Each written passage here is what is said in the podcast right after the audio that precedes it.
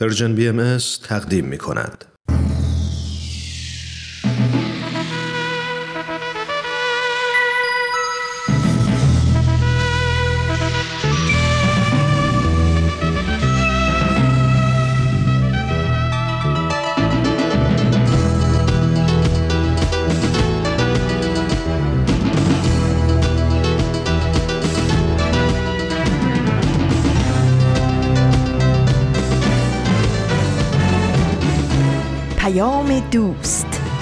برنامه ای برای تفاهم و پیوند دلها.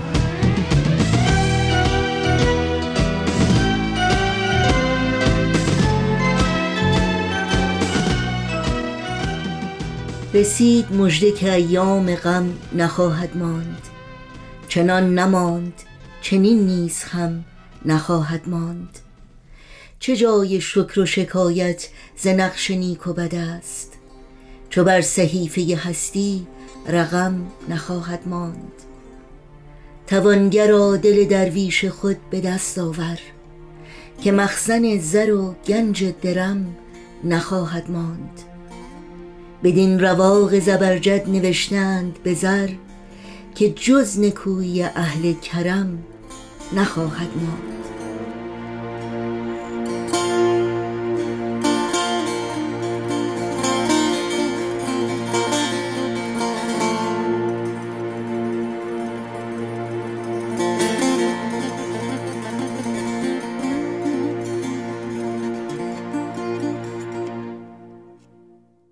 درود گرم ما به شما شنوندگان عزیز رادیو پیام دوست در هر بوم و بر این دهکده جهانی به خصوص در سرزمین مقدس ایران که با برنامه های امروز رادیو پیام دوست همراه هستید.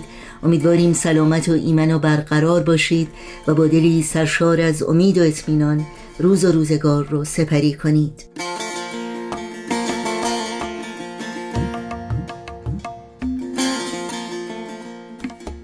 با تعمل در سروده زیبا و دلگرم کننده لسان الغیب حافظ شیراز دوشنبه هشتم اسفند ماه از زمستان 1401 خورشیدی برابر با 27 ماه فوریه از سال 2023 میلادی رو در گاه شمار ورق می‌زنیم. و برنامه هایی که در این پیام دوست تقدیم شما می کنیم شامل این روزها سلام همسایه و اکسیر معرفت خواهد بود که امیدواریم همراه باشید.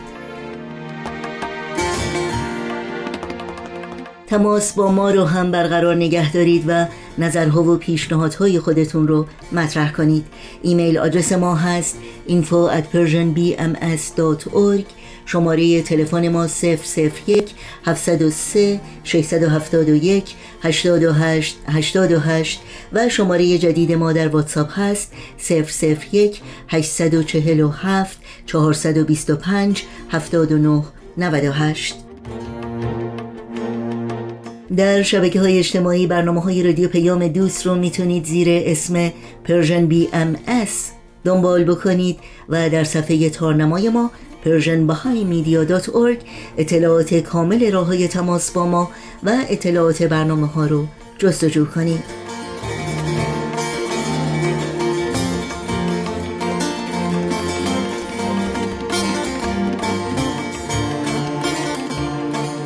نوشین هستم و همراه با تمامی همکارانم به همگی شما خوش آمد میگیم و برنامه های این دوشنبه رادیو پیام دوست رو تقدیم می‌کنیم.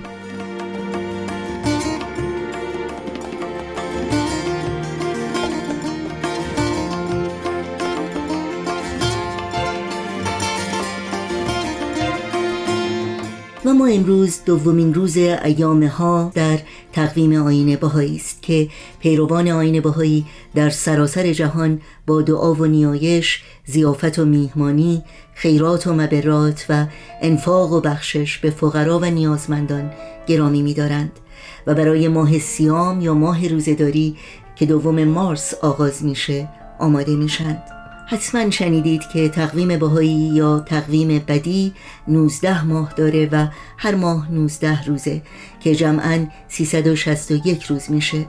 چهار روز باقی مانده که در سالهای کبیسه پنج روزه ایام ها نام گرفته. امیدواریم برکت این روزهای مبارک و مخصوص شامل حال همه شما و همه مردم جهان باشه. در این روزهای خاص به خصوص به یاد هموطنان عزیزمون در ایران هستیم که گرفتار در رنج و سختی بسیارند و از ابتدایی ترین حقوق انسانی محروم. به امید اینکه با توکل به رحمت و عنایت پروردگار بیش از پیش تلاش کنیم و دستگیر و حامی همه دردمندان و موجب دلگرمی و امید همه دلشکستگان باشیم.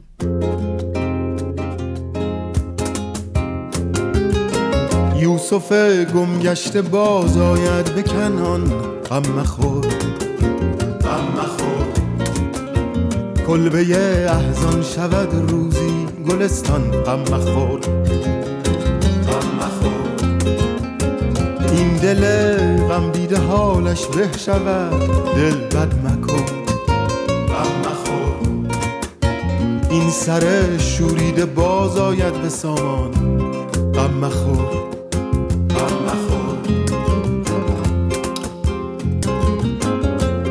گردون گرد دو روزی بر مراد ما نرفت. غم مخور.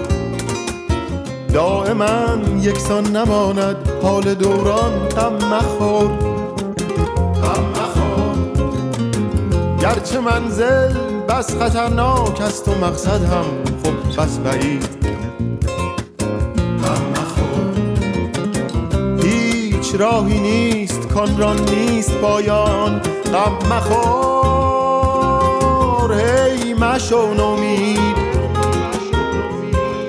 چون واقف نی از سر غیب. غم مخور. باشدن در پرده بازی های پنهان. غم مخور. یوسف گمگشت باز آید به کنان غم مخور. غم مخور. کلبه احزان شود روزی گلستان غم مخور. شنوندگان عزیز برنامه های این دوشنبه رادیو پیام دوست هستید. از شما دعوت می کنم با بخش تازی از مجموعه سلام همسایه با ما همراه بمونید. سلام. سلام همسایه. سلام. سلام همسایه. سلام همسایه. سلام همسایه. کاری از امیر یزدانی.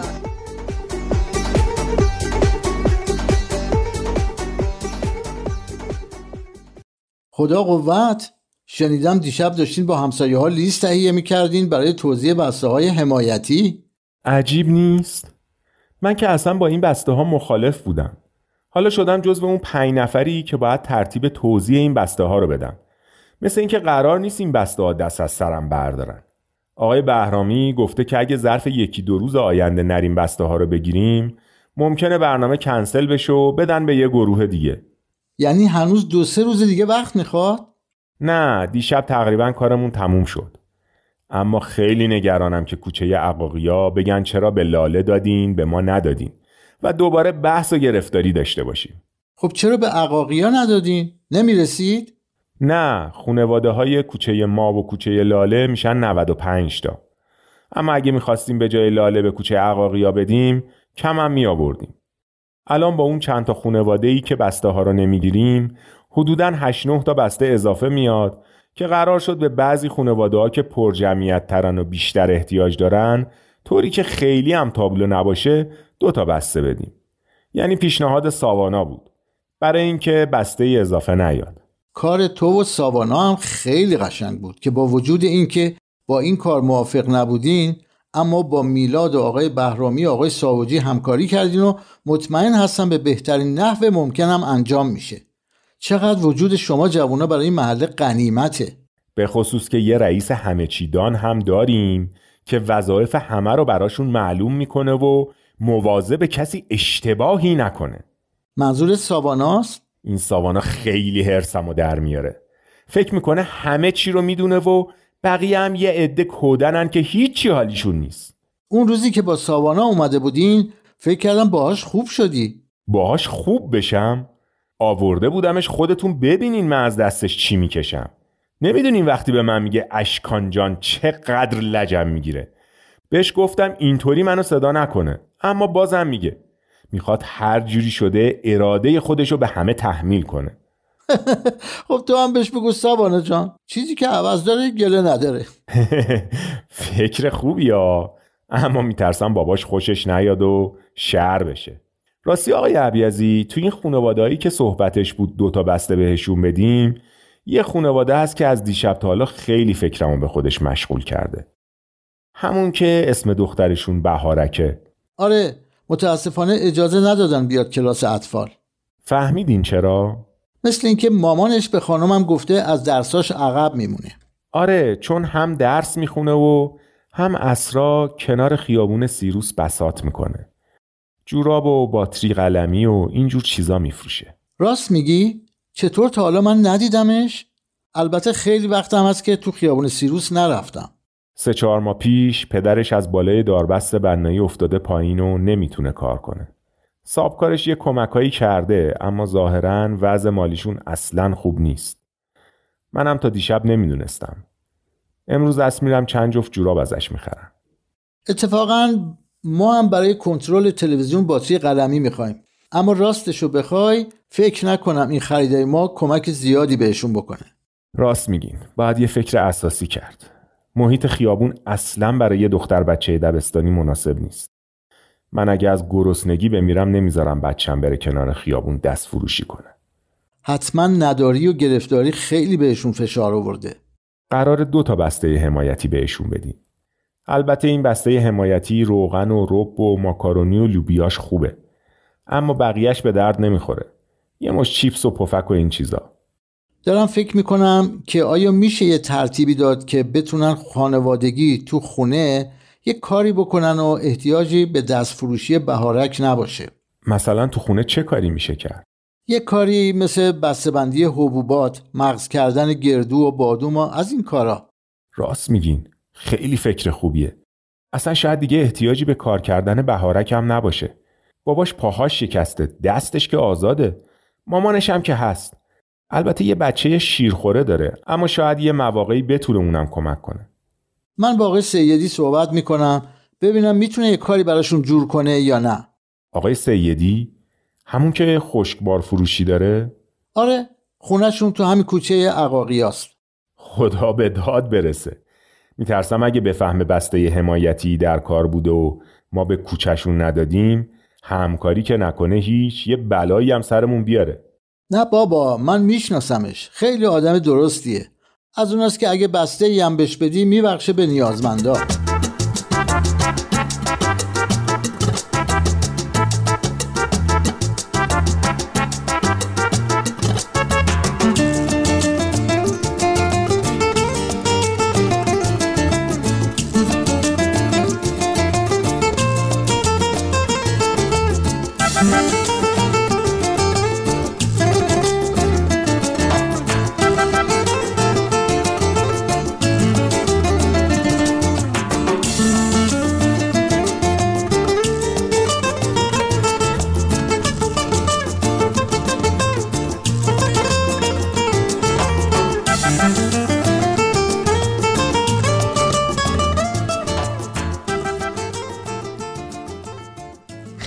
جامعه کار سختی نیست اما شاید شروعش برای خیلیا سخت باشه.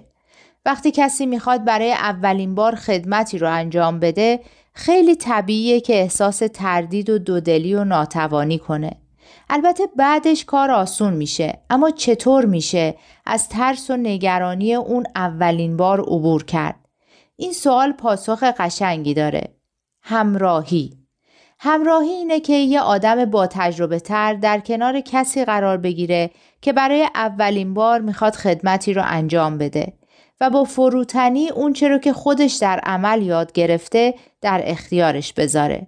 وقتی همراهی هست، دوستی، همکاری، محبت، پشتیبانی، حمایت، تشویق و سرور هست. سرور و شادی که قلب همه رو پر می‌کنه تا همونطور که شورای جهانی منتخب بهاییان بیت اعظم میفرمایند افراد بتوانند در کنار دیگران قابلیت لازم برای خدمت را در خود ایجاد کنند و یکدیگر را در استفاده از آنچه آموختهاند همراهی نمایند.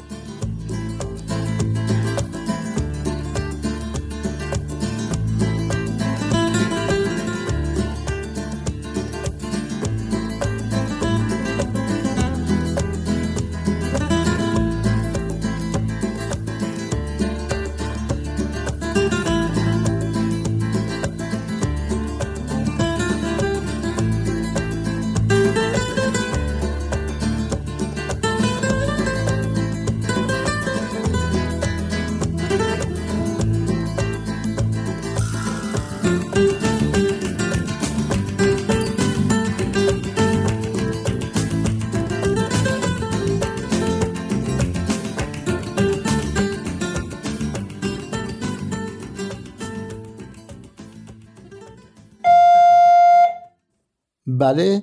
من هستم آقای عبیزی. ساوانا. دختر آقا مرداد بفهمید تو. نه همینجا خوبه. میشه یه لحظه بیاین دم در؟ بله الان می‌رسم خدمتون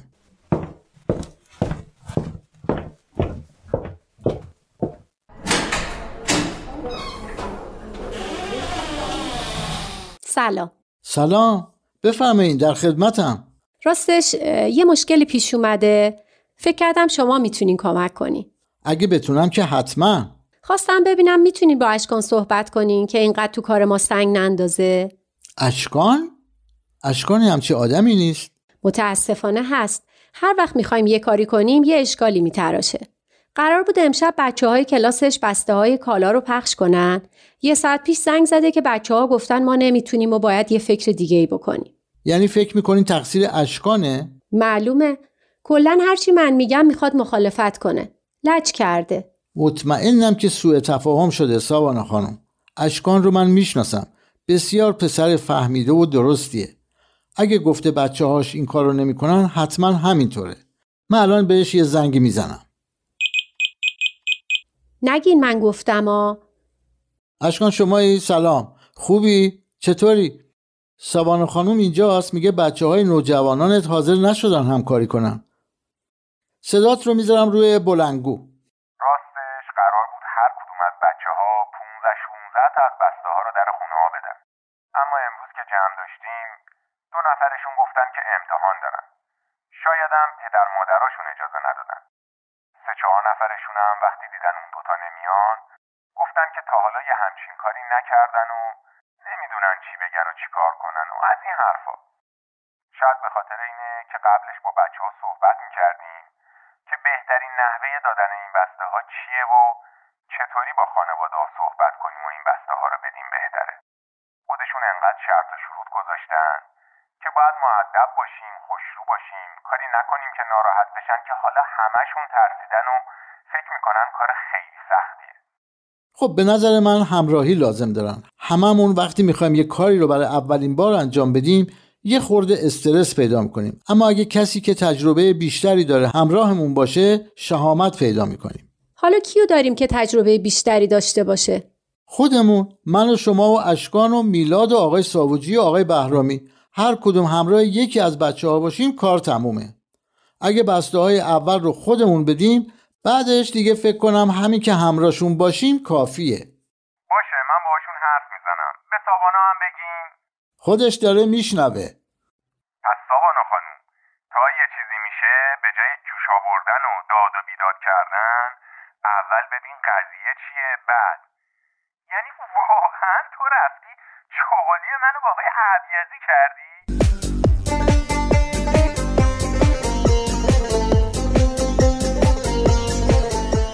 برنامه این هفته سلام همسایه رو از رادیو پیام دوست شنیدید. شما شنوندگان عزیز می‌تونید با همه برنامه های امروز و هر روز رادیو پیام دوست در شبکه های اجتماعی فیسبوک، یوتیوب، ساوند کلاود، اینستاگرام و تلگرام زیر اسم بی ام همراهی کنید و مشترک رسانه ما باشید. ضمنا همه برنامه های دیداری سرویس رسانه فارسی بهایی که در مورد حضرت عبدالبها و به مناسبت صدمین سال درگذشت ایشان تهیه شده در صفحه ویژه‌ای در اینستاگرام با عنوان Persian BMS در اختیار شماست. امیدواریم از این برنامه ها هم استفاده کنید و این سفر رو به دوستان خودتون هم معرفی کنید. با قطعه موسیقی در ادامه برنامه های امروز با ما همراه بمونید. سرنوشت را باید از سر نوشت شاید این با کمی بهتر نوشت. عاشقی را غرق در باور نوشت. قصه ها را قصه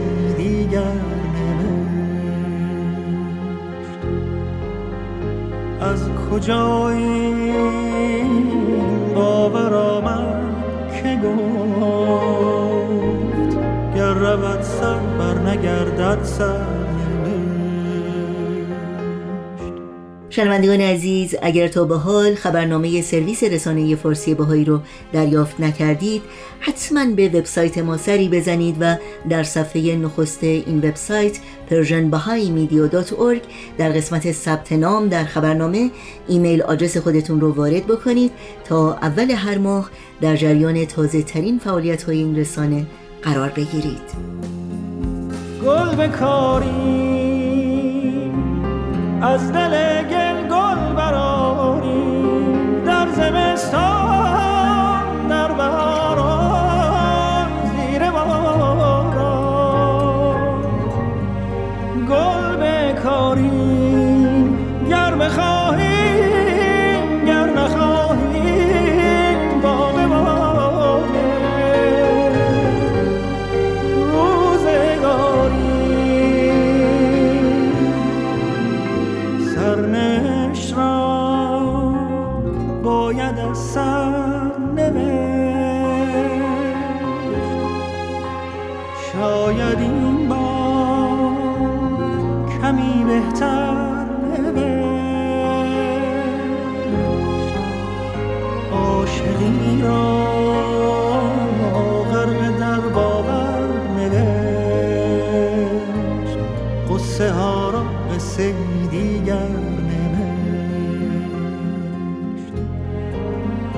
از کجا باور آمد که گفت گر رود سر بر نگردد سر؟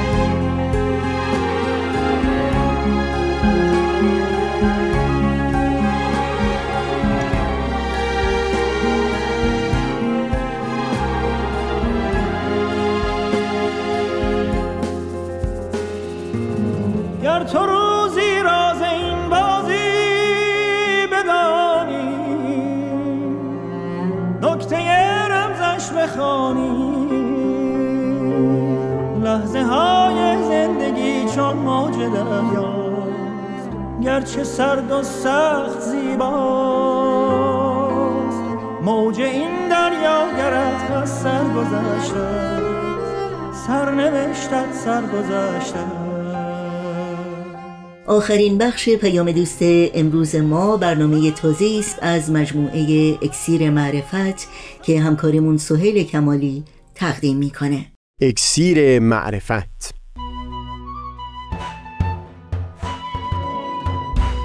مروری بر مزامین کتاب ایقان این گفتار نقشی نو خلق جدید. از تا همامه ازلی در شور و تغنیست گوش قلب را از سروش او بی بهره مکن.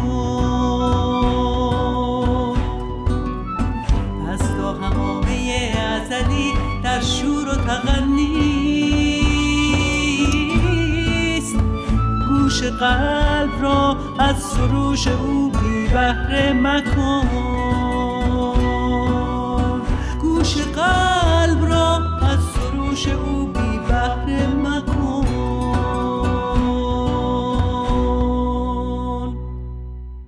دوستان سئیل کمالی هستم. در ادامه گفتگویی که در خصوص کوشش حضرت باب برای مهار خشونت نهادینه شده در دل بابیان داشتیم. در گفتار پیشین هم بر اساس مقاله از دکتر موژان مومن گفتگومون رو شروع کردیم درباره تنها رویدادی که در اون گروهی از بابیان خودشون آغازگر تهاجم و خشونت در برابر حکومت شده بودند. حضرت بهاءالله به عنوان عضو برجسته گروه دیگری که در مقابل میل به پرهیز از خشونت و مراجعه به آثار خود حضرت باب در جهت ارتقای اخلاقی جامعه بابی داشتند. توسط تقیخان امیر کبیر از ایران دور نگه داشته شدند و هم بعد از بازگشت به تهران توسط میرزا آقاخان نوری صدر اعظم جدید عملا از ارتباط با بابیان ممنوع شدند. این بود که امکان این فراهم نشد که بتونن در منع بابیان از خشونت نقشی ایفا بکنه. از اونجا که شخص دیگری به نام حسین جان میلانی که فرد بی تجربه و احساساتی اما پرجاذبه و خوشسخنی بود رهبری اون گروه از عناصر تندرو و خشن رو بر عهده گرفته بود. توصیه اکیدی که حضرت بهاءالله به شیخ علی عظیم کرده بودند نتونست از بروز فاجعه جلوگیری بکنه. به دستور حسین جان دوازده بابی فرستاده شدن به شمیران در شمال تهران که شاه ماهای تابستون در اونجا اقامت داشت. تا در اونجا منتظر فرصتی برای کشتن ناصر الدین شاه باشد. همزمان میرزا یحیی ازل به زادگاه خودش در منطقه نور مازندران رفت تا مقارن با این واقعه شورشی از بابیان در اونجا برپا بکنه.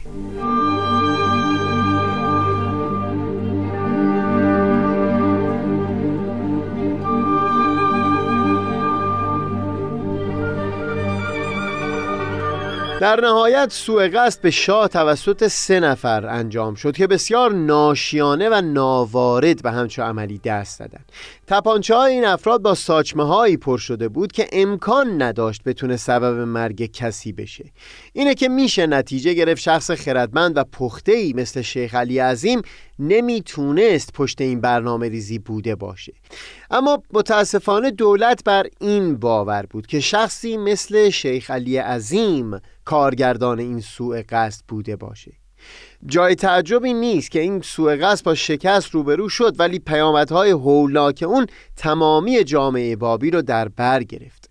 بعد از شکنجه دو نفر از عاملین سوء قصد معمولان دولت از بابی بودن اونها خبردار شدند. سایر دوازده نفر در همون منطقه شمیران رو هم دستگیر کردند و هم اکثر کسانی که به خانه سلیمان خان تبریزی آمد و شد داشتند رو دستگیر کردند. دستور دستگیری و مجازات همه بابیان در سراسر کشور اعلام شد و بعد از این کشتار بود که جنبش بابی به صورت یک جنبش زیرزمینی و مخفی در اومد و انسجام و یک پارچگی خودش رو برای مدتی از دست داد.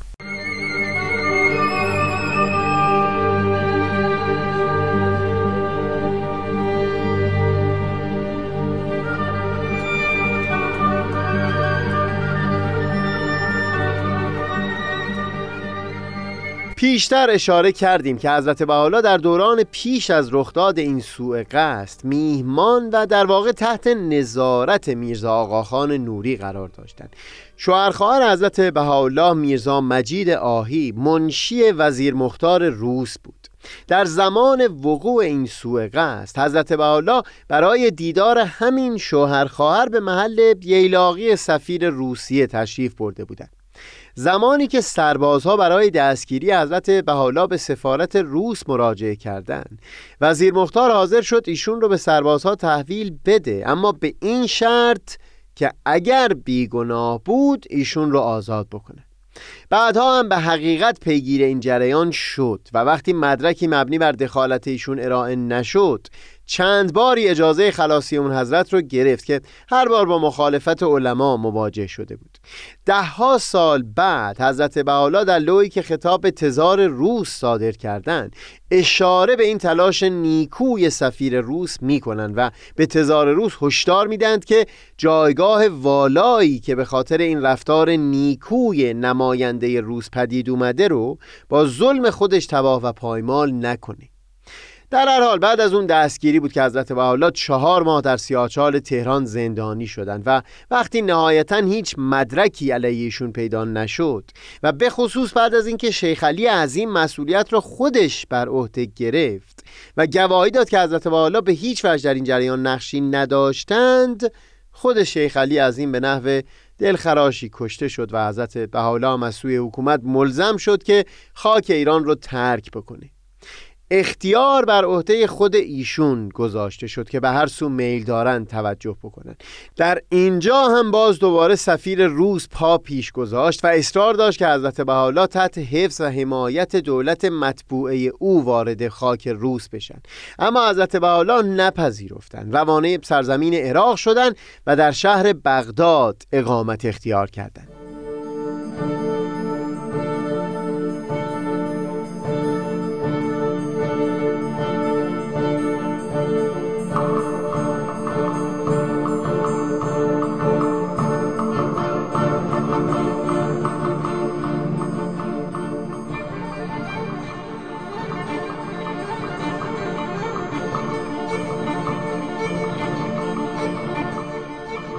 بگذارید از میان دلیل هایی که دکتر موژان مؤمن در خصوص دلایل شدت گرفتن خشونت بعد از سال چهارم ظهور حضرت باب بیان می‌کنه فقط چند تایی رو در اینجا بیان بکنیم. ما در ضمن گفتارهای زیر عنوان تار و پود زندگی در خصوص دوران آغازین ظهور حضرت باب سخنی گفتیم در زمانی که اون حضرت مقامات عالیتر خودشون رو بیان نکرده بودند و فقط از مقام بابیت سخنی به میون آورده بودند در همون سلسله گفتارها به خصوص اونجا که درباره علم و قدرت سخن گفتیم و هم در خصوص مفهوم بعثت یا اظهار امر خفی این رو بیان کردیم که این بابیت در ظهور حضرت باب عبارت از بابیت علم بود. لذا میشه این رو پذیرفت که در این سالهای آغازین از ظهور حضرت باب این تنها علما بودند که هم موقعیت اجتماعی خودشون و هم درآمدشون رو در خطر می‌دیدند ولی بعدها که در مجلس ولیعهد و بعد از اون حضرت باب مقامات عالیتر خودشون رو علنا اعلان کردند علما تونستند حکومت رو هم قانع بکنن که در کشتار پیروان حضرت باب با اونها همراه بشن. پیشترها علما نتونسته بودن این مقصود رو به سمر برسونن. ما ضمن وارسی احوال ملا علی برقانی در همون سلسله گفتارهای تار و پود زندگی در خصوص عموی بزرگتر حضرت طاهره به نام ملا تقی برقانی بیان مطالبی کردیم. این ملا تقی در سالهای میانی ظهور حضرت باب به دست یکی از افراد شیخیه به خاطر توهینی که بر روی منبر به شیخ احمد و سید کاظم کرده بود در قزوین به قتل رسید. هر قدر علمای قزوین کوشیده بودن محمد شاه را قانع بکنن که فرد قاتل یک بابی بوده و اینکه بقیه بابی ها هم در اون قتل نقشی داشتن دربار شاهی این رو نپذیرفت و در کشتار بابیان همراه علما نشد. مقصودم اینه که تنها بعد از اعلان مقامات عالیتر حضرت باب و در دوران ناصر شاه و صدر اعظمی امیر کبیر بود که علما تونستن حکومت رو در خشونت علیه بابیا با خودشون همراه بکنند.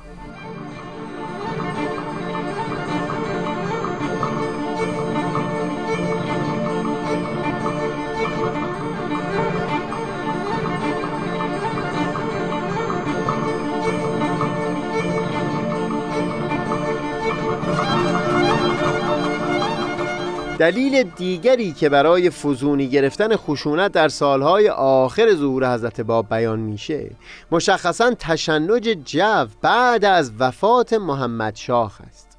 از اونجا که حکومت مرکزی نگران این می بود که در این دوران کوچکترین مزاحمت ها بتونه تبدیل به آشوب و بلوا بشه علما تونستن با استفاده از همین جو با نگارش نامه هایی به دربار حکومت مرکزی اونا رو قانع بکنن که در برابر شماری از بابیان که قصد تهاجم نداشتند با توپ و لشکر بیشمار وارد عمل بشن. دلیل آخری که میل داریم در اینجا بیان بکنیم دلیلی است که یکی از دانشمندان معاصر دوران حضرت بهاءالله جناب ابوالفضل گلپایگانی هم در یکی از رساله های خودش بیان کرده بود.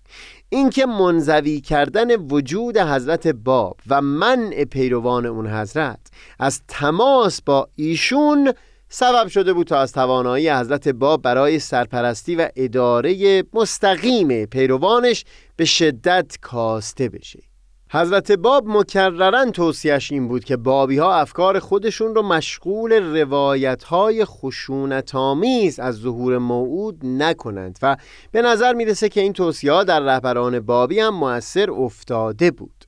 تلاش حضرت باب این بود که آینش با آرامش و صلح به اهدافش نائل بشه و پیروان خودش را از خشونت من می‌کرد. منتها اون انزوا و دور نگاه داشتن او از تماس با پیروانش سبب شد که احتمال بروز خشونت افزوده بشه. در نهایت همونطور که بیان کردیم بعد از شهادت حضرت باب و بعد از اینکه تقریبا تمامی پیروان برجسته حضرت باب به جز یک چند نفر جان خودشون را از دست دادن امیر کبیر و هم بعدها میرزا آقاخان نوری اون یک فردی که می‌تونست توازن و تعادل رو حفظ بکنه یعنی حضرت بهاءالله رو هم از بقیه جامعه بابی دور نگه داشتن. همین سبب شد تا بالاخره اون گروه از عناصر تندرو در جامعه بابی برای اولین بار خودشون آغازگر یک اقدام خشونت آمیز باشن یعنی سوء قصد به جان شاه.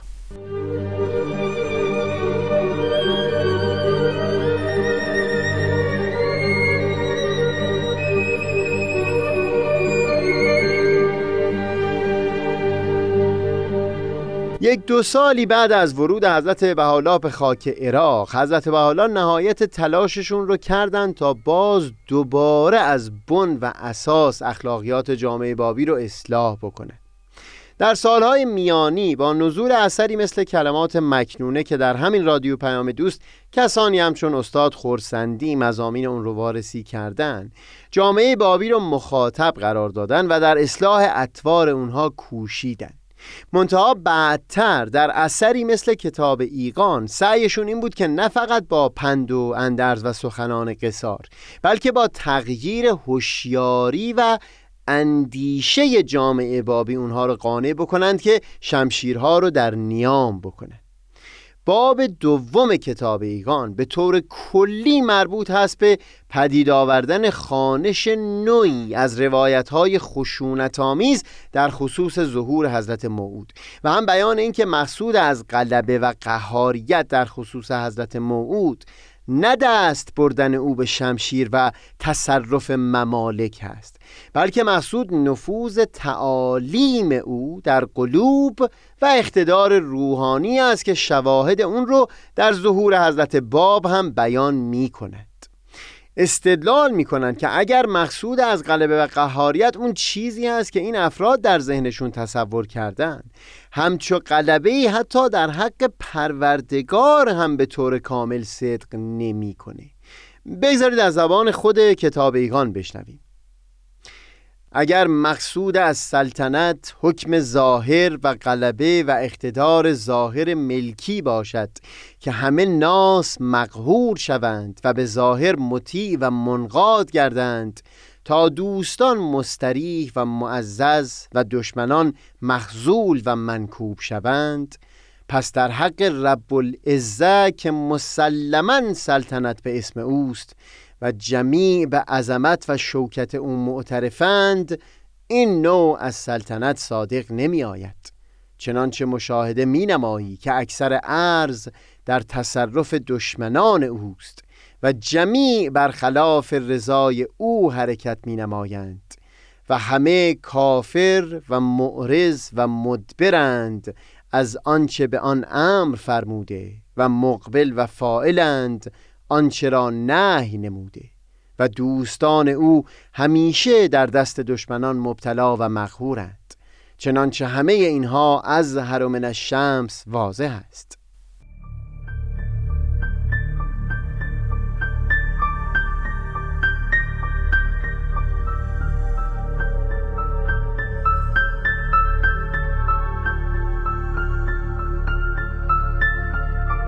این که بخش بسیار مفصلی از کتاب ایقان یعنی دقیقا یک فصل از دو فصل این کتاب رو اختصاص دادن به همین که این معنی رو در ذهن خواننده حک بکنن. قدم بسیار بزرگی بود برای اینکه بتونن دهها سال بعد در لوحی مثل لوح دنیا سمر اون رو بچینند. در اون لوح بیان فرمودند نزاع و جدال شعن رنده های عرض به یاری باری شمشیرهای برنده حزب بابی به گفتار نیک و کردار پسندیده به قلاف راجع. یک دو سال بعد از نزول کتاب ایگان وقتی حضرت حالا مقام خودشون به عنوان موعود آین بابی رو با شماری از اصحاب در باغ رزوان در میون گذاشتند اولین اصلی که بر زبون آوردن همین بود که جهاد رو برای همیشه ممنوع کردند و شمشیرها بایستی به قلاف برگردند حتی در آثار بعدتر خودشون و از جمله لویی که بعدها خطاب به ناصر شاه نوشتن این رو تأکید کردند که اقدام نظامی دفاعی به خاطر دین خطا هست و کشته شدن رو بر کشتن مرجح دانستند در بیانی فرمودند قسم به آفتاب فجر توحید که اگر احبای الهی کشته شوند نزد این عبد محبوب تر از آن است که به نفسی تعرض نماید. ولی این در کتاب ایقان و به خصوص مباحث تفصیلی در همون فصل دوم کتاب هست که به تفصیل بن ادراک و معرفت در این زمینه رو پدید میارن. بگذارید در خصوص این بن ادراک و اندیشه در گفتار بعدی بیشتر گفتگو بکنیم.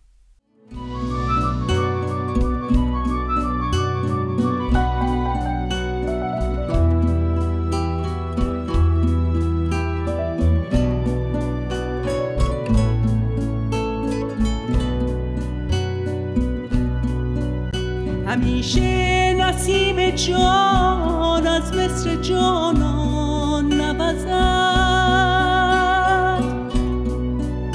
همیشه نسیم جان از مصر جانان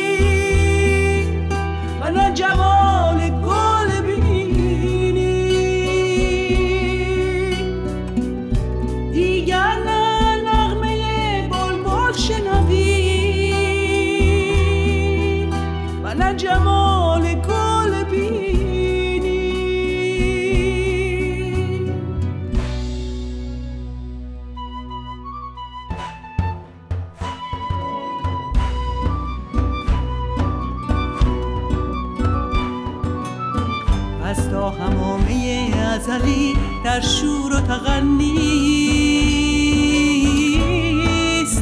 گوش قلب را از سروش او بی بهره مکن.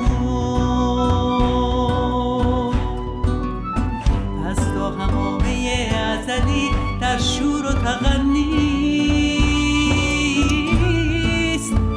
گوش قلب را از سروش او بی بهره مکن.